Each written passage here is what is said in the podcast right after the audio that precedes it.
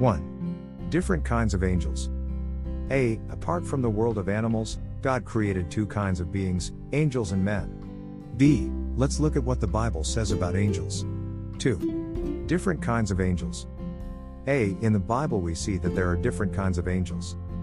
I. The archangel, or chief angel, whose name is Michael, Daniel 10:21, Jude 9. The other angels who are called by name in the Bible are Gabriel, Daniel 8:16, Luke 1:19, 26, and Lucifer. 2. The seraphim or burning ones. We read of them only in Isaiah 6, where they are the guardians of the holy throne of God. 3. The cherubim are first seen in Genesis 3:24, keeping the way of the tree of life.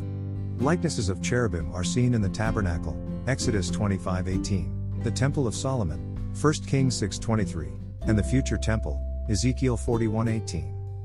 4. The words principalities, authorities, dominions, powers, thrones mean different levels of angels, Romans 8:38, Ephesians 1:21, 3:10, Colossians 1:16, 2:10, 15.